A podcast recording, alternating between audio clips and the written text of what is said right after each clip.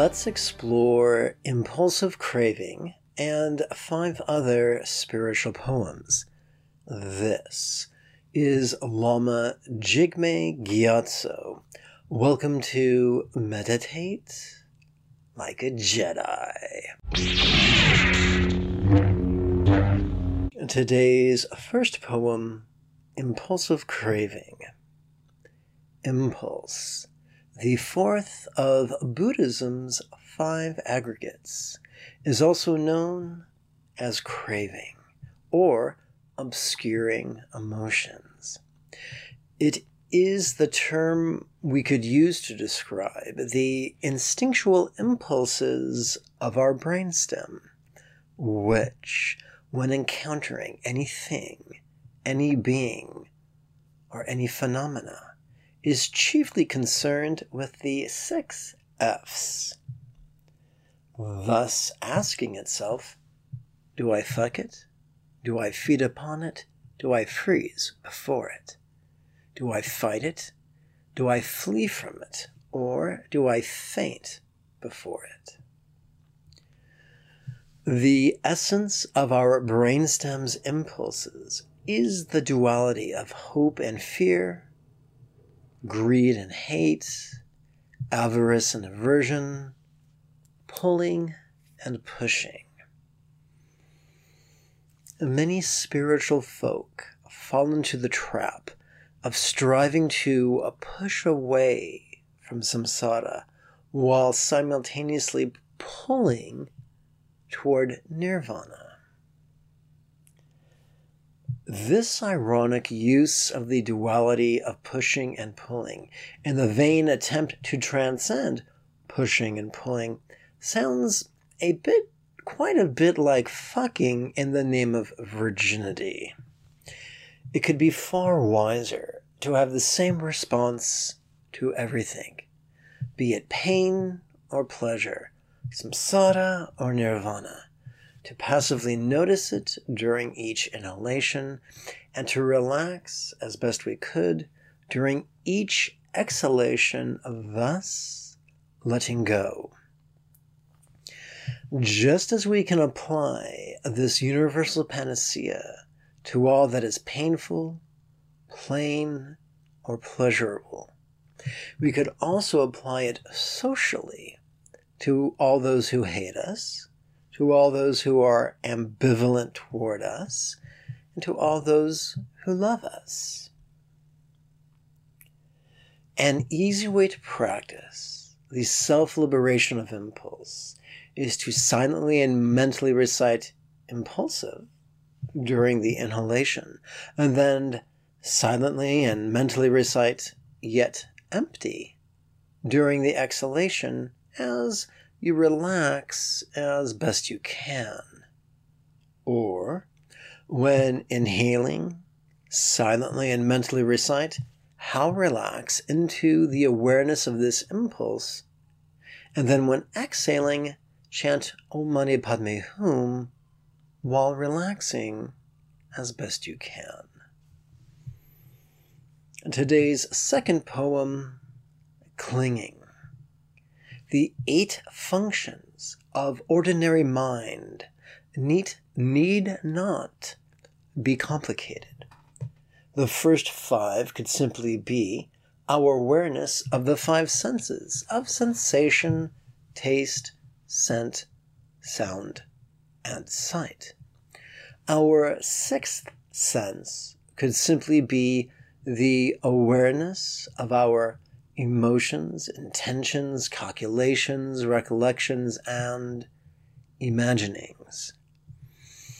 The sixth sense could be further divided into the seventh consciousness, our instinctive, physical, and emotional impulses and cravings, as well as the eighth consciousness, our clinging or obsessive, intending, thinking, recalling, and imagining concerning our cravings.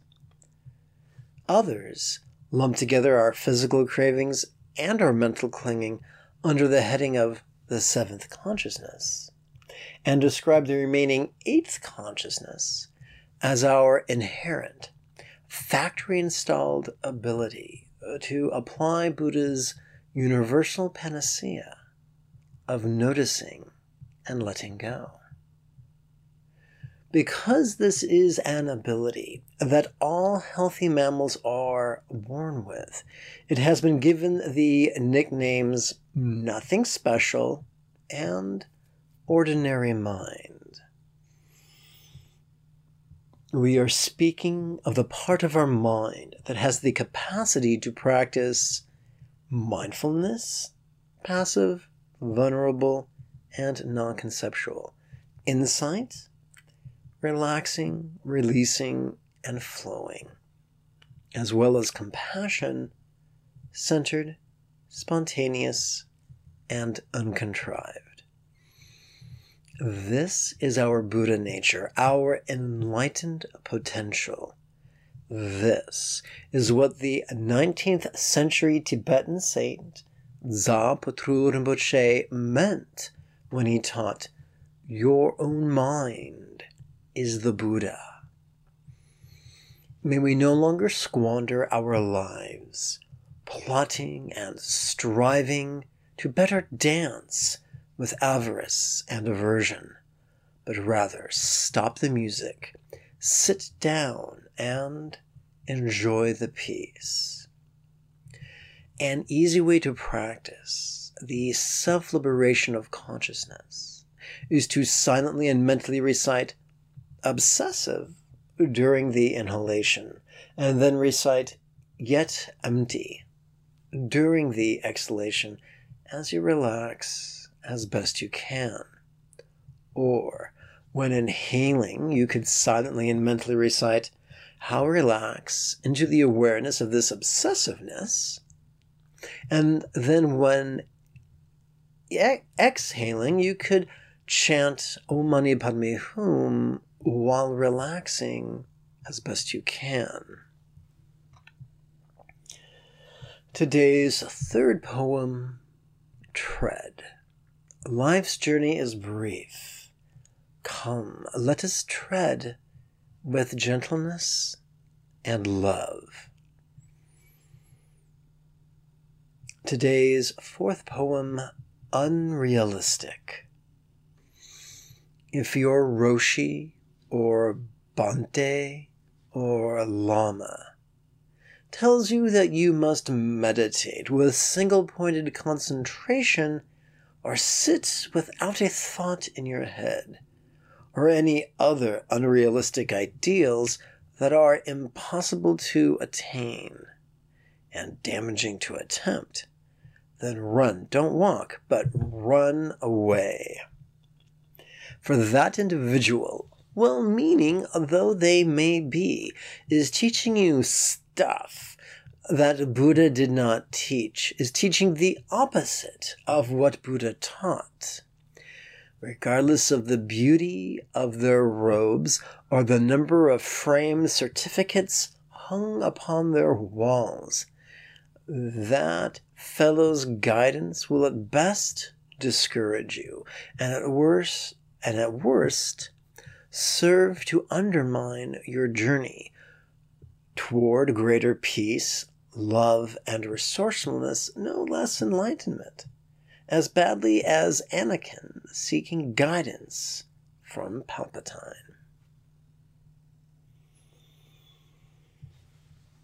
Today's fifth poem, Or Did I? Stepfather was displeased when I told him what time I had to leave for school.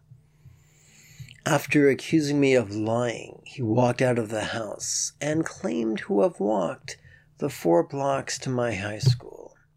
He returned home, telling me how long it took him, a mere fraction of the time I gave him.